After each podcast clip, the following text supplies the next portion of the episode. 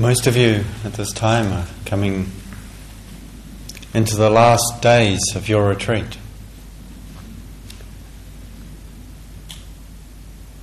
And I say this not to suggest that the end is upon you, but more to really invite you to be aware of the, the preciousness of the time of the latter days of a retreat when many good qualities of heart and mind have been nourished, have been cultivated, have been developed through your practice over these days, these weeks.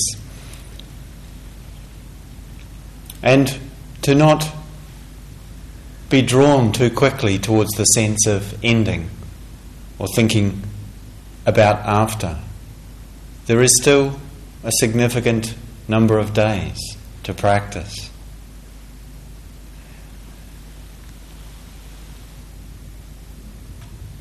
And what I'd like to speak about today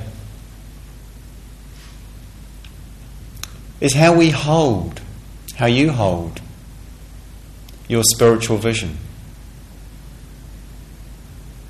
How you orient, or what it is you orient towards when you engage in practice. Because it seems to me it's very easy to, to not really trust in our capacity to awaken, to not really trust in our capacity to realize the truth, to liberate our hearts and our minds. And the trusting in this capacity is an essential ingredient in that possibility manifesting, becoming real. And this, to me, is a question of spiritual vision. The Buddha sat down 2,600 years ago under a tree. And he made a commitment that when I reflect upon it, still sends something of a shiver up my spine. He said, I will sit here until I have realized the truth, until I have realized what can be realized by a human being. Though my blood runs dry, though my bones turn to dust, I will sit here, I will not move until I have realized this. And there's something about that commitment that expresses a profound faith and a conviction and a courage to say to this possibility, to the human capacity for awakening, to say yes to that, not in the theoretical or the abstract or the future or on behalf of someone else or sort of nebulous all beings probably could but actually, yes, this being. Not in a sense of making too much of oneself in that, but yet recognizing that each and every being, all human beings, have this capacity. This was not only the Buddha's realization, but something that he understood before his realization, i.e., that it was possible.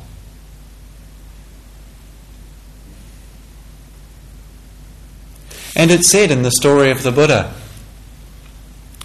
that having made this commitment, he was challenged by Mara. And I'm sure you know the story well the personification of ignorance, greed, hatred, and delusion, represented rather colourfully in the tradition as something of a demon. And he assailed the Buddha with threats and challenges and temptations in different forms, none of which had any effect. And ultimately, he questioned the Buddha. He said, What right have you got to sit on the seat? To take this position. And the story recounts us again, I'm sure you know, that the Buddha reached out and touched the earth.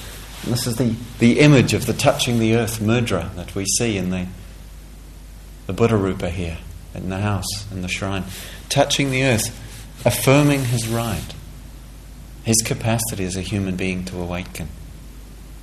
What does it mean for you to touch the earth? For each of us to touch the earth?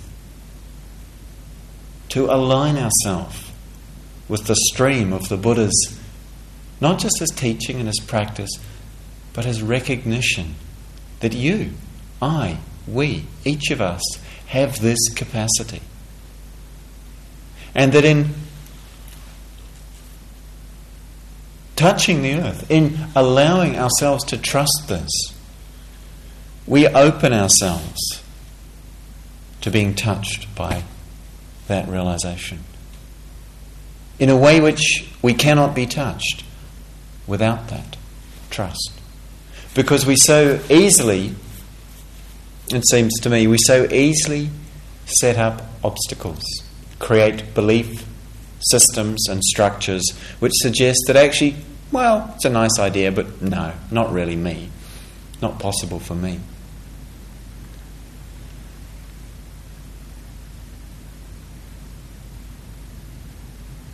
Can we trust that awakening is possible? And not just a possibility in some theory, but that its potential is immediate and always and only so. Immediate, without delay in time, because it does not refer to time. But we, as mostly human beings in a conventional mode of thinking or relating, conceive in terms of time, think in terms of distance, relate from a point of locating ourselves here and locating enlightenment somewhere else. And when we do that, we set unintentionally and unconsciously a barrier that doesn't have any ultimate capacity to limit us, but so long as we believe in it, has that effect. And so we can examine to see, examine our own mind, examine how we are relating to our practice, to our experience, and to that spiritual vision I spoke of. We can examine that to see, to consider. Am I limiting what is possible in the way I'm conceiving, in the way I'm looking? And is that affecting how I practice? What I'm actually open to in this moment? One of the things that's pretty common and I suspect familiar to all of us in this room is the, the fascination we have with improvement, with becoming a better self. There's so many things I could improve upon in my body and in my mind.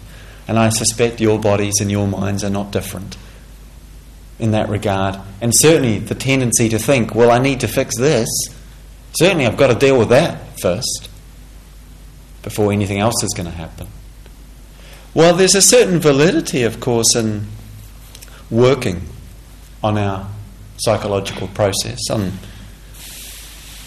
developing a, a healthy, balanced, and integrated psychology and equally physiology working on our body. The way we can take that on is somehow the idea that first I must do all of this, and then maybe I can even start to contemplate waking up. After all of this is done. And yet, this becomes rather like rearranging the furniture or redecorating the house. It might look much nicer inside, but it's still inside a prison cell. No matter how many times you move the sofa or how many different colours you put on the walls, if you are confined within that, it is still imprisonment. And the idea that you've got to find a perfect colour scheme before you are willing to walk through the open door into freedom is tragic and unnecessary.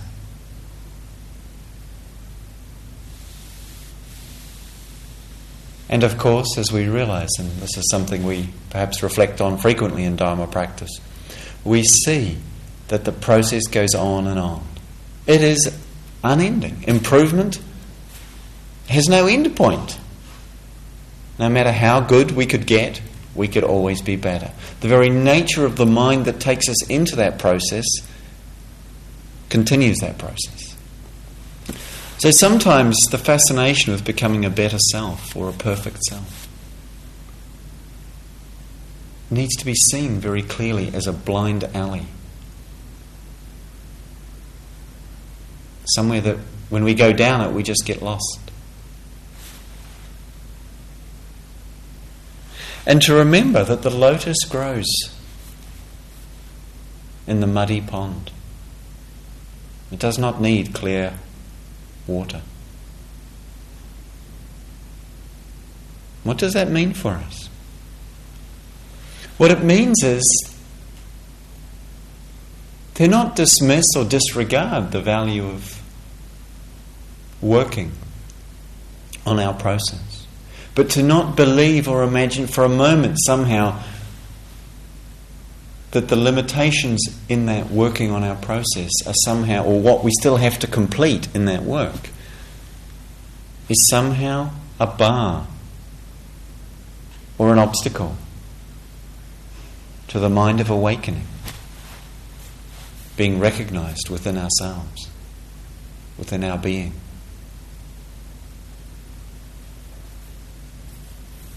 We might imagine another view that arises is that well, I could live with all that difficult stuff that I've got to deal with, but actually, I've got all this karma. I've done all these bad things.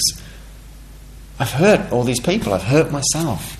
I've broken the precepts how many times? One way or another, intentionally or unintentionally. Surely, someone who's this bad, or blind, or stupid, or confused, or whatever, or occasionally cruel, or deceitful, or selfish. That's not possible for me. I need to be pure, don't I? Before I could awaken. And yet again, to refer to the tradition, the story of Angulimala, a murderer of hundreds of people, who, on meeting the Buddha and stopping, seeing where in the Buddha the momentum of creating karma had come to an end, actually was able to stop in himself and awaken. Having killed hundreds of people. When you think about it, for all the bad things you've done in your life, or I've done in my life, and I don't know, maybe I'm wrong here, but I suspect none of you have killed hundreds of people. Certainly not intentionally and strung their fingers around your neck.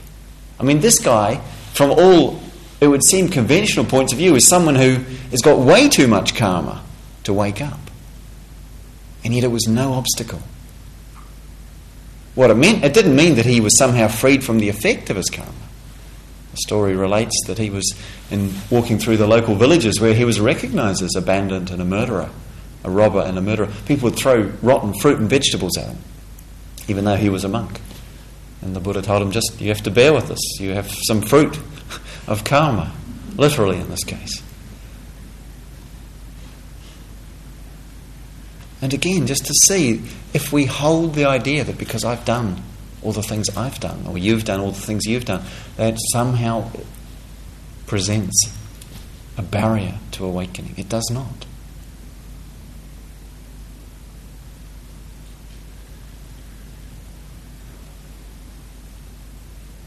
Or we might imagine, you know, I've just got too much stuff. It's not so much that I realise I don't have to work it all out, but it's just too much. It's overwhelming. You know, I can't cope with it all. Again, if you look at the story of the Buddha and his stuff, you know, it seems like he had a really heavy trip laid on him by his parents. We sort of, you know, get into struggles with what our parents did or didn't do with us, or for us, or to us. And the very strong pressure that was placed on the Buddha not to seek the spiritual life, to stay in the worldly, in the material, to become a, a good king or ruler in a temporal sense rather than entering into the spiritual life. And a degree of, it seems, a manipulation that he was exposed to in his early years to try and produce that end. It's like probably he had heaps of confusion and stuff going on as a result of that. Having to leave his beautiful young wife and infant son. You know, he left. And the story is told that he relates that when he left, he said, You know, I didn't go and look at them when I left. And people think how hard hearted, how callous he may have been. But no, he says, you know, if I had gone and looked upon their faces, I could not have left. It was that hard. It was that painful to take myself away. And yet he was called that powerfully, that deeply to do it. Something immensely human about this person. Prior to his awakening, and subsequent, in fact. But seeing that, human like you, human like me, not different, not different.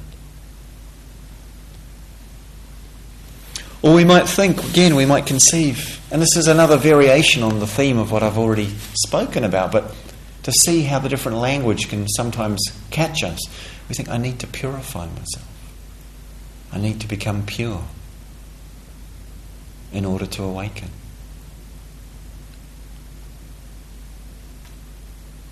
And this is something that's, I think, very deep in us. We have this image and this archetype of something pure. And there's something, there's something really beautiful in that image, in that archetype, that sense of that to which we can aspire that is without blemish, without defect. And yet, mostly what we tend to do with that is turn it towards a process of somehow trying to work through all the blemishes, to somehow wear them out, outlast them. And there's the Again, the, the classical story of the Buddha's encounter with a Jain monk. And the Jains were a, uh, a spiritual group or sect, I guess you could say, tradition that uh, existed at the time of the Buddha. Had many wonderful uh, characteristics amongst them, one of which was an incredible commitment to non harming, which exists still to this day, to the degree that the monks and the nuns wear a mask over their face prevent them inhaling insects and thereby harming them. And other such practices they undertake. Deep compassion and sensitivity to living beings. But in this case, the Buddha encountered this Jain monk standing on one leg. And he said, You know, Venerable friend, what are you doing? And the monk says, I'm standing on one leg to purify my karma. And uh, the Buddha said, well, That's interesting. So, can you tell me how much of this karma you've got to purify? And the, the monk said, Actually, no, I don't know. He said, Can you tell me how much you've purified already? I Said, Actually, I don't know, he said. Can you tell me how long it's going to take? He said, I've got no idea. He said, Can you tell me how you will know when you're finished, when it's done? And the monk says, I don't know.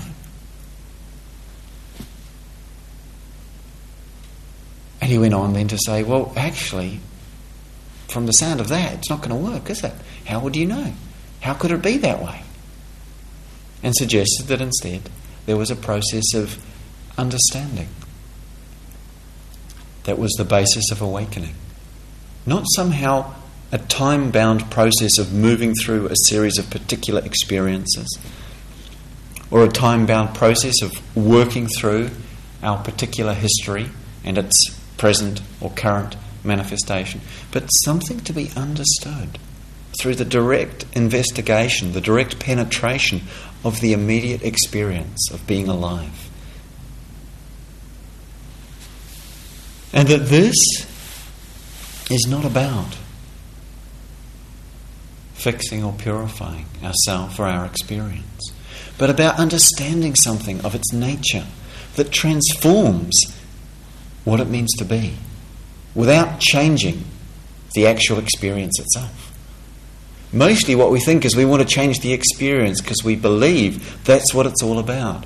Because we believe deep down in a way that it's really hard to see in ourselves that this is what we are. This experience of life, of thoughts and feelings, of body and mind, of sights and sounds and smells and touch and taste. And although we might have some understanding that maybe it's not truly who we are, at some level it's so hard to see that because we're not quite sure who or what we will be if not this. And we're so invested in the process of improving it, making it look good, making it smell good, finding nice clothes for it, or nice sort of qualities for it to express in terms of personality. And while there's a place and a value in all of that activity, if we mistake that for the deepest, if we make that into the most important thing, we've lost something. We've missed something. And that that we've missed is right here.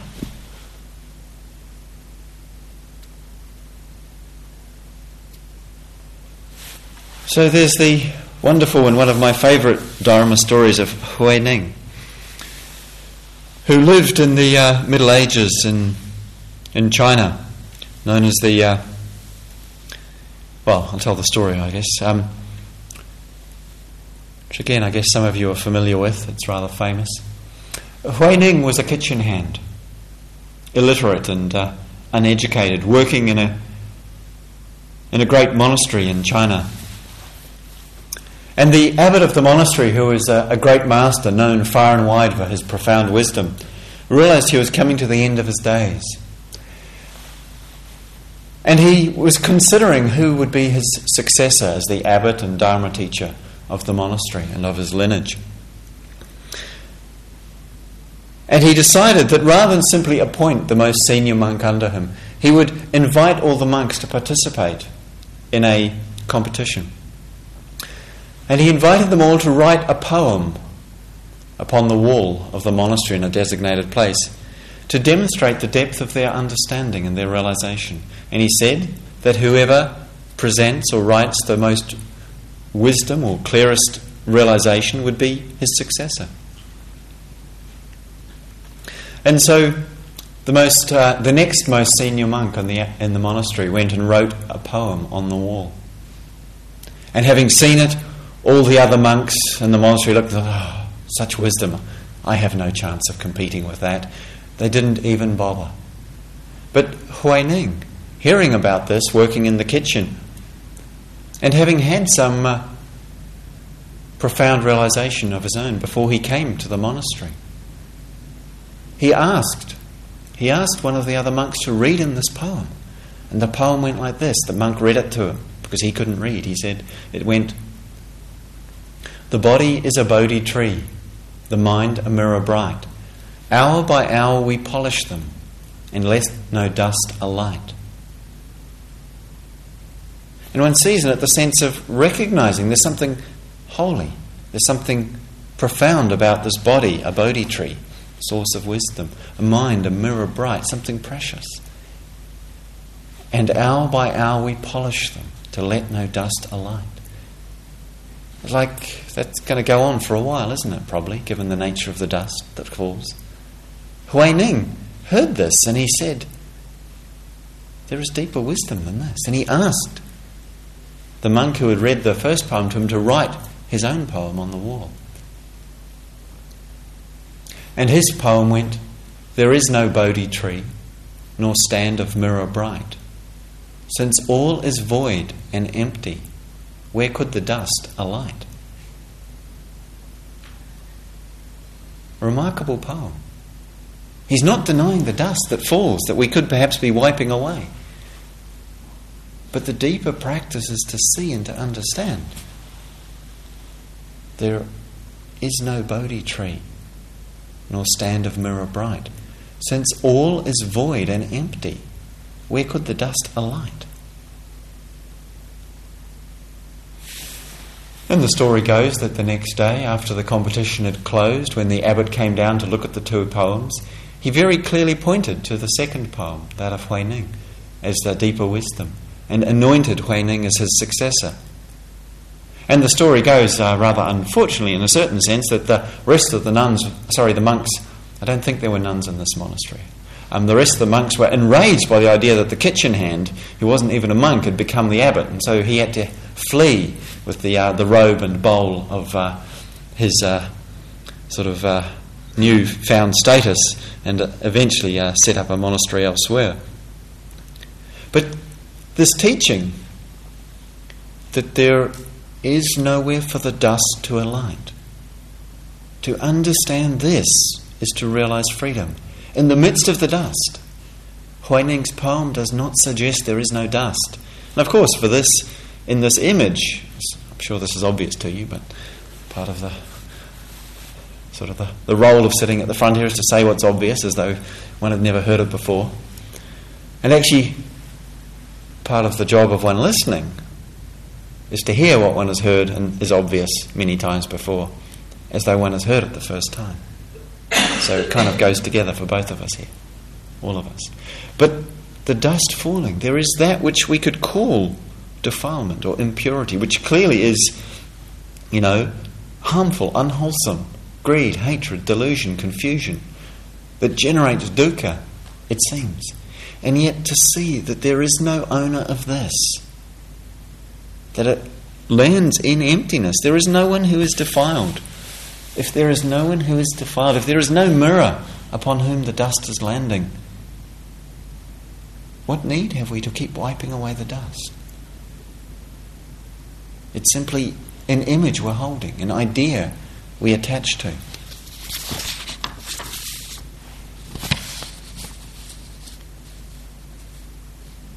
And it runs so deep, and yet not beyond the depth of the wisdom that is available to you, to each of us, to see this, and in seeing it, release that belief. If we look at our mind, if we look at what goes on, what tends to happen is the focusing on experiences, on what's going on, on thoughts, on feelings, on images, on ideas. We focus on them. And in doing so, we tend to somehow pluck them out of the fabric of totality. We pluck them out. It's the way the mind works. It pulls into a sense of particularity, into a sense of individuality or specificity or separateness or self, essentially. Anything that it attaches to, anything that it focuses upon, becomes a particular. And in doing so, creates the sense of self and other, creates the sense and the experience of separation, which is essentially suffering.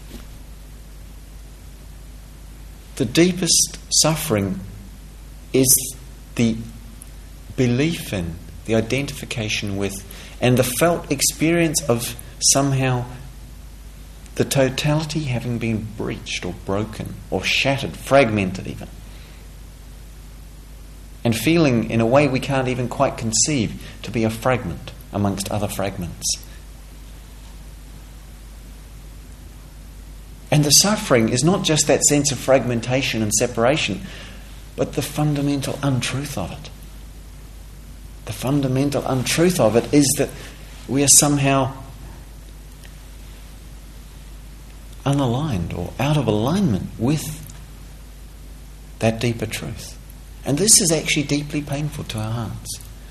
And deeply painful for a reason, because it's saying there's something here to wake up to. There's something now to be realized.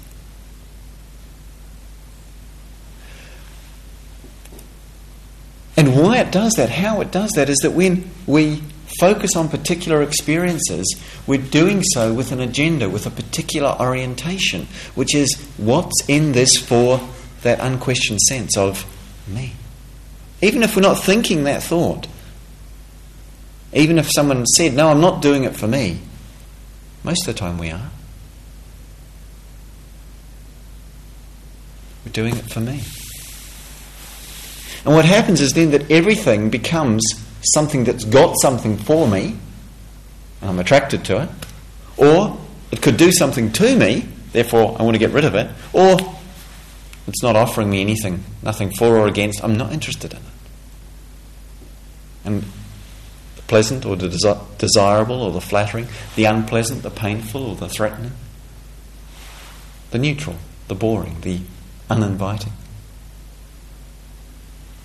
These all experiences have that characteristic of one thing or another, one of those aspects or another pleasant, unpleasant, neutral.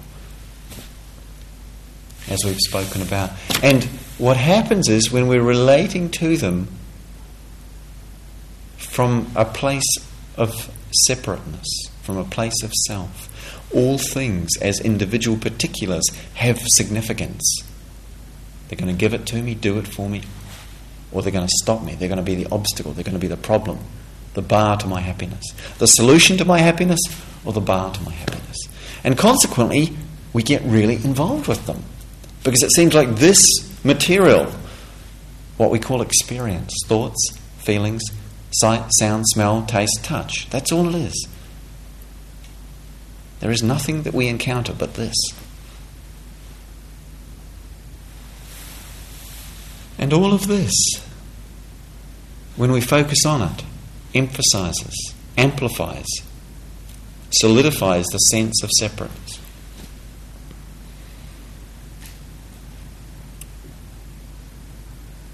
Separate, separateness in, this, in the object, that which we're attending to, and the sense of separateness in the subject, that which is attending. So sometimes what we're invited to do in Dharma practice, when there's some steadiness, when there's some stillness in heart and body and mind, is actually to begin to rest, not in the focusing on but in the simple recognizing of the field of experience itself. Recognizing, contacting, allowing the very touch of the field of experience, of life, to actually begin to be felt, to be sensed directly. When we don't focus on particulars, we don't create a sense of separation, of self. When we actually allow the sense of interwoven totality to be felt, to be known, when we're not buying into the belief systems we have with it, around it, then something else happens. Each and every experience offers us the same possibility. That rather than investing it as the solution or the obstacle, it's simply an invitation to recognize what is revealed through the fact that the experience is revealed. What is to be seen from the fact that we can see things? It's not something that we can see directly. At least not with the organs of the sense oriented mind. Not with eyes and ears, or with nose or tongue, or with body or the intellectual mind. Can't be seen, can't be known, can't be touched with any of these. And yet, the very functioning of all of these reveals something more than what they are, something not limited by what they reveal.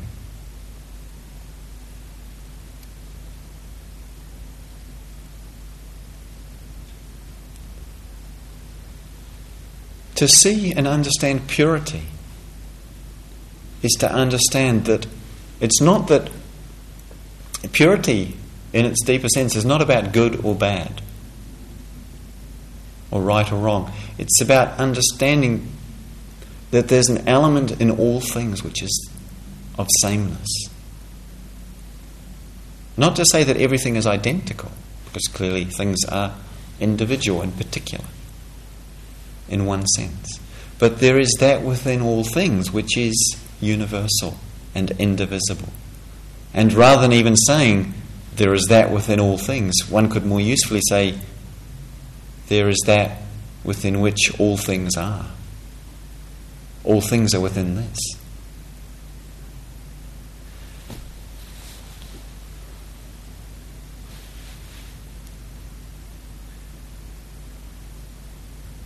But what happens easily is then we start to think, oh, well, what's that? Oh, is that God? Is that truth? Is that consciousness or awareness? We start to make something of it. We make it into an object itself. And it's not that. If we make something of it, it's not that.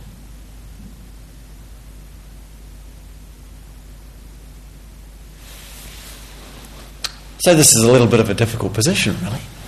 It's a bit of a quandary for the mind. And yet,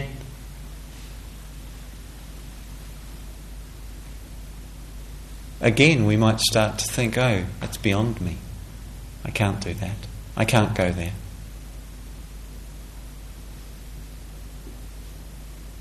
It's not true.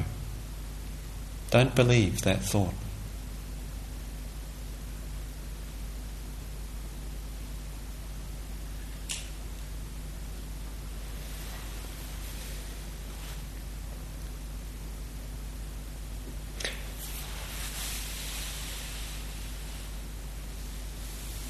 Sometimes we think the Buddha, well, he was perfect. He perfected the human qualities, and this is what made him the Buddha. And therefore, he had somehow risen above the world. Not so. He relates in his life many stories, including a time when he's walking along and uh, stands on a splinter of rock and experiences what he describes as painful, racking feelings in his foot, in his body and related that to a situation where, in a past life, he had caused harm to his mother. He was actually relating a story of being a, a little uh, fawn and getting under his mother, a doe's feet, and uh, her hurting herself. And this kind of very literal relationship sometimes drawn in traditional teachings, which I'm not sure if I totally relate to it as literal, but in terms of him having an experience he could see as having been born out of his past action, causing him pain in the present, that still continued for him, although he was fully awake and enlightened. So the fact that this keeps the fact that my knee or your knee still hurts is no evidence that somehow we're not there yet. Or the, for me, the remarkable, the remarkable uh, story. In fact, this, uh, before coming to the remarkable, another one that I find very touching, where one evening the Buddha, having been teaching the Dharma to the monks and to the nuns until midnight for several hours, he was teaching them, and he was getting into his later years at this time. He turned to his attendant, Ananda, and he said, Ananda, my back hurts. It's aching. I think I'll lie down and rest. But the monks and the nuns are bright and full of attention, so you teach them some Dharma. I'm going to, you know, knock off for the evening, basically. And again, there's something wonderfully human about someone. In that situation, you can say, oh, My back hurts. I think I need to lie down here. Again, to not make the Buddha into someone different than you or me. Because that doesn't sound that different. Had a sore back, thought I'd better lie down. Let someone else do the work. Sure, sounds good to me.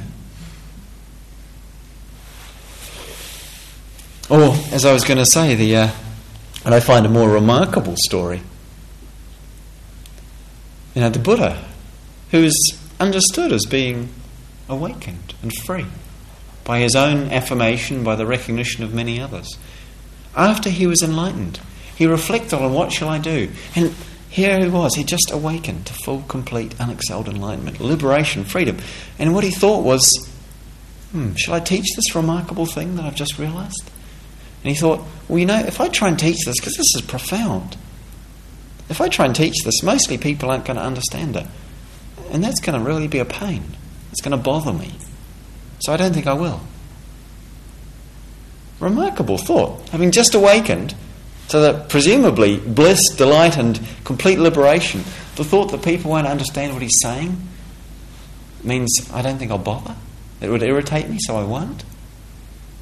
So there's something human in this, though. Of course, unfortunately for us, um, the story relates how uh, the uh, Brahma Sahampati came to him and said, No, please, Buddha, teach. Some of the people will understand.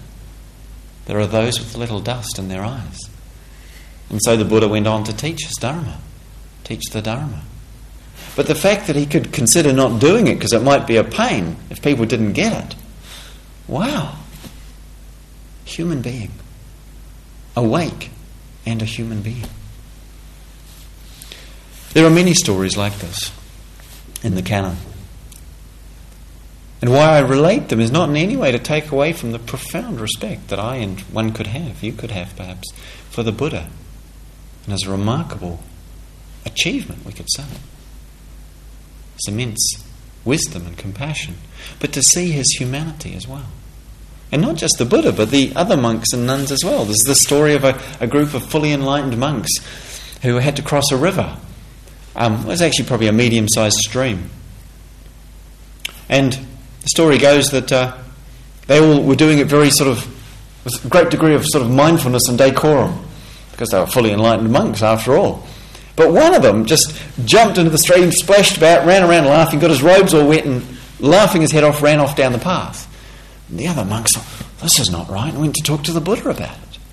So it's not okay. He's supposed to be fully enlightened. He can't act that way. The Buddha said, it's fine. Actually, he was a monkey in his last life. He's like that, you know. And the Buddha often comes up with these little sort of vignettes to explain what's going on. More important to me than the fact that he was a monkey was that he could be fully enlightened and still take delight in playing silly games in water and running about like a child. We don't have to somehow erase that capacity within us to be light, to be joyful, to be childish and even silly in order to be awake.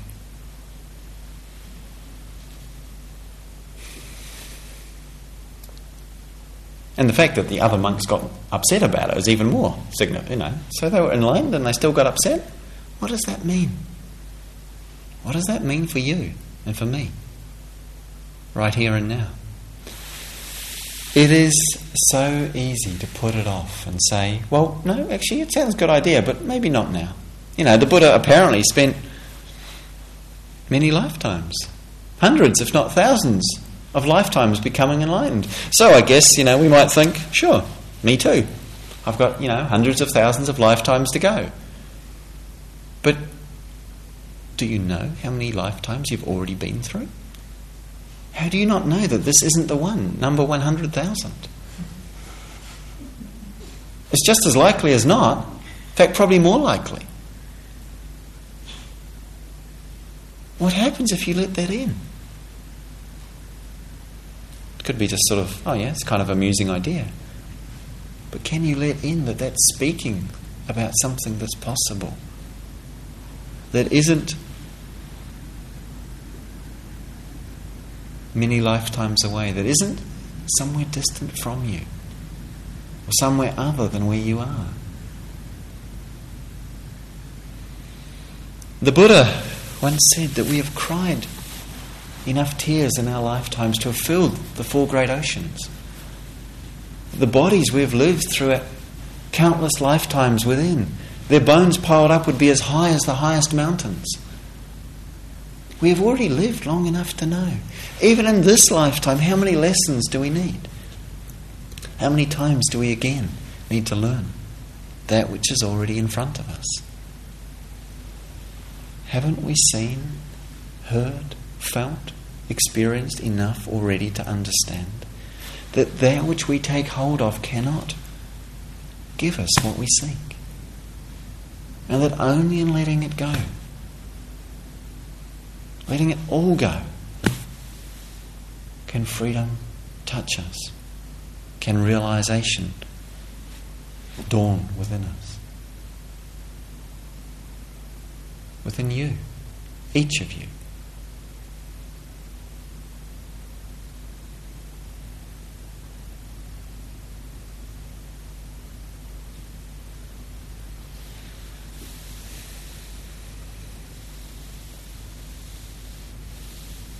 Give up doing it for yourself.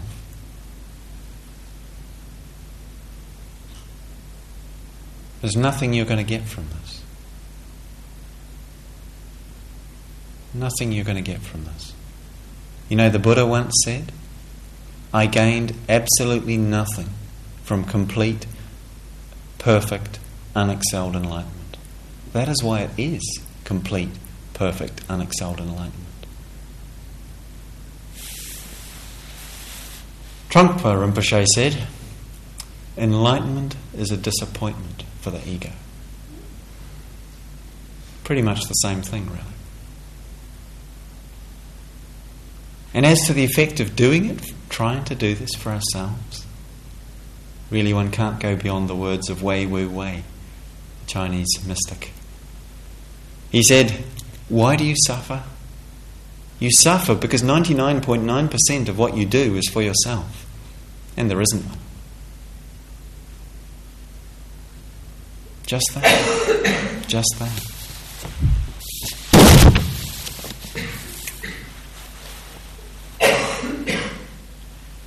So, what is it that we're invited to realize? To wake up to? To believe it is possible. And this isn't a contradiction to say that this is possible for me, this is possible for you. And at the same time, understand this is not for myself. It is for what you truly are. It is for that which is most fundamentally real.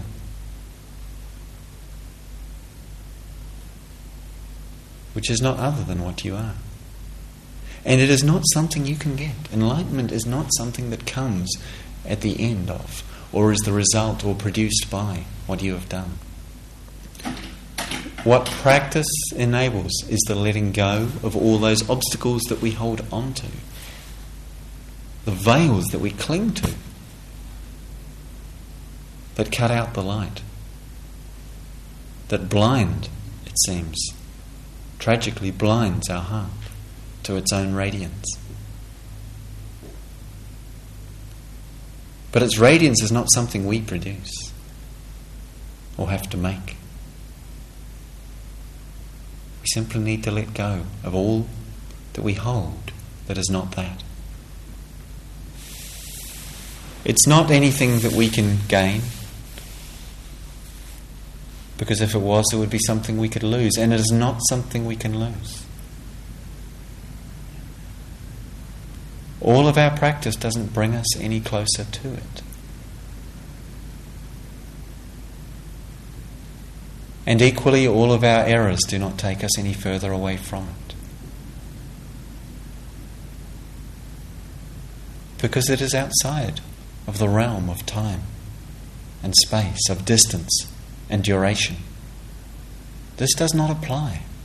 So we cannot conceive of relating from those places in any way that is useful.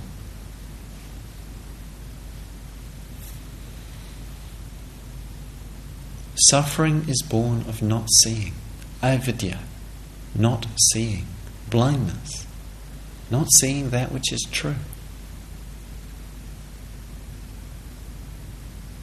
So, are we looking somewhere else? Are we looking for something else? Are we looking away from where we are? To the next setting, to the next day, to the next retreat, to the next lifetime? It's not there. To the next moment? It's not there. It's not there. It's here.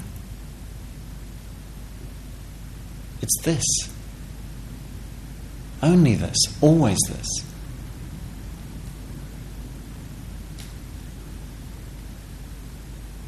when we're pulled out of here into looking for that somewhere else. This is dukkha, this is suffering. This is samsara, moment by moment. And we can't find what we're looking for because that which is looking is not different than that which we are looking for.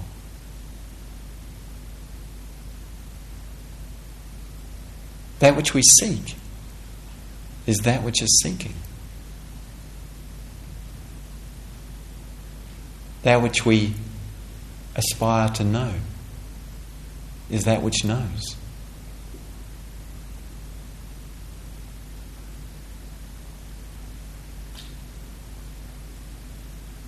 What if the movement stopped right now? if we weren't going anywhere,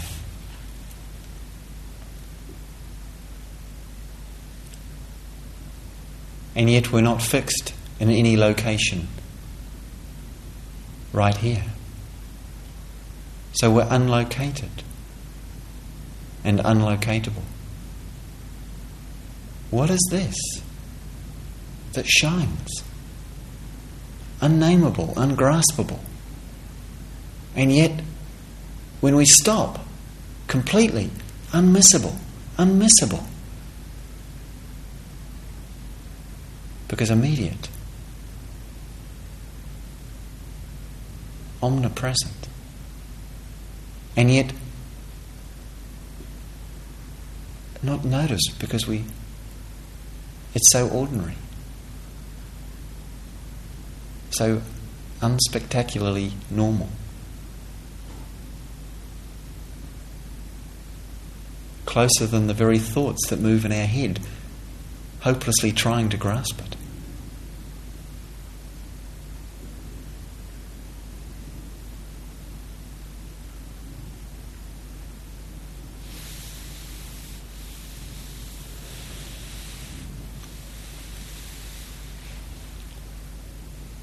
when we come to that cessation,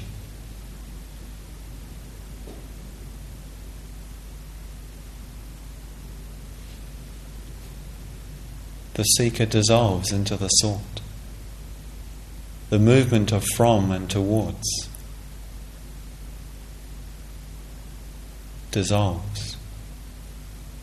And what is left is simply what is. And we can try and name it. And that's okay, so long as we know that that's just a name. But much more is to know it. In the knowing that recognizes what was and will be and is, is just this.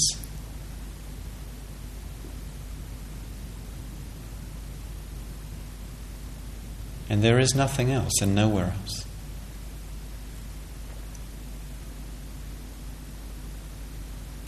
And even the mind that believed it was elsewhere never was.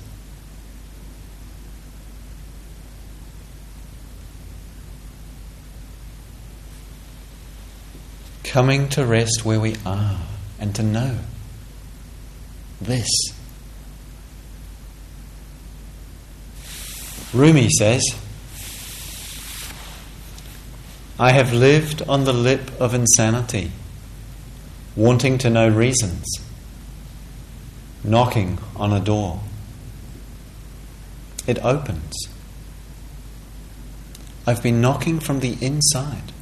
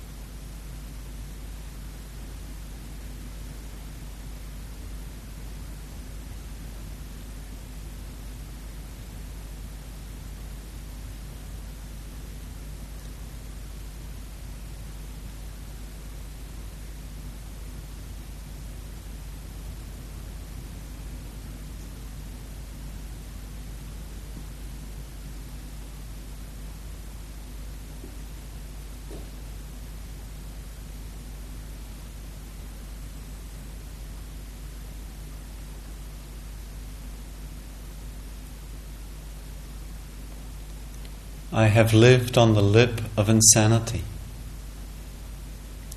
wanting to know reasons, knocking on a door.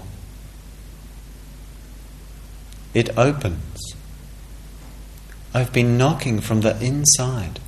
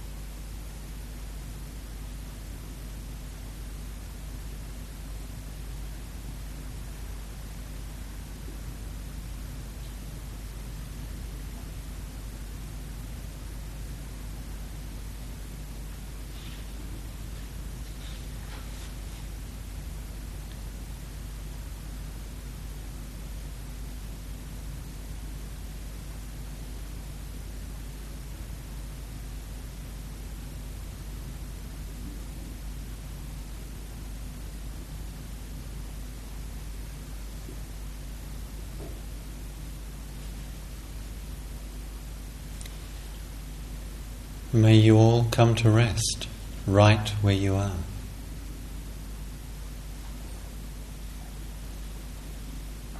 To know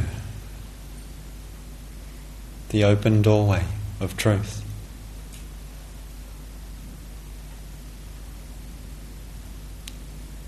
To abide in the radiance of the awakened heart. For the welfare of all beings.